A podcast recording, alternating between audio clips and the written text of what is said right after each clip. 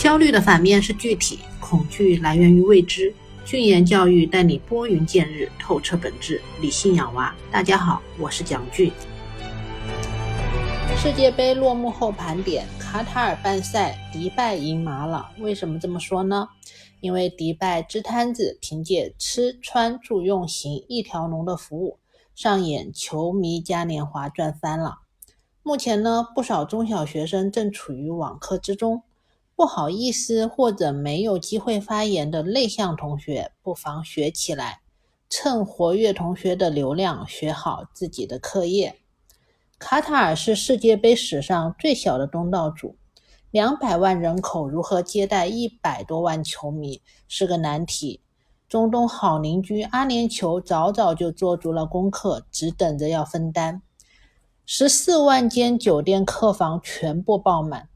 迪拜到多哈一个小时的航程，每天有一百六十个航班往往返，以一百九十四元人民币的低价推出一日多次往返的签证，方便球迷打飞的看球赛，实现了没有办赛成本和麻烦的前提下，靠吃喝玩乐赚翻。一边热烈关注世界杯，又一边上网课等筹备期末考的同学们。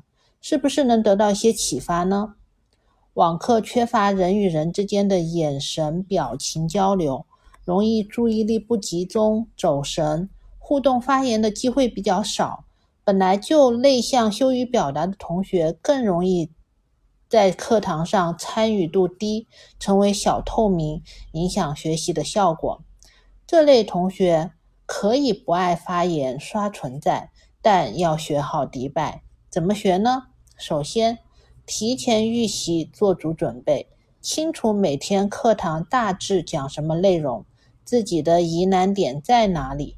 网课时，留心老师或者活跃同学讨论到自己的疑问和难点的时候，是如何表述和解答的。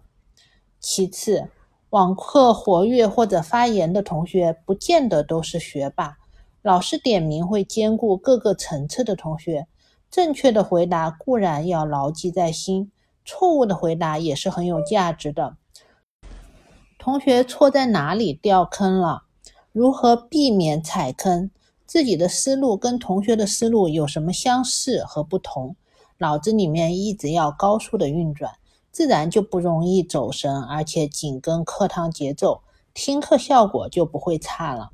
第三。作业反馈方面，不少班级采取每天群发模范作业、笔记，或者同学们轮流公开自己作业的形式。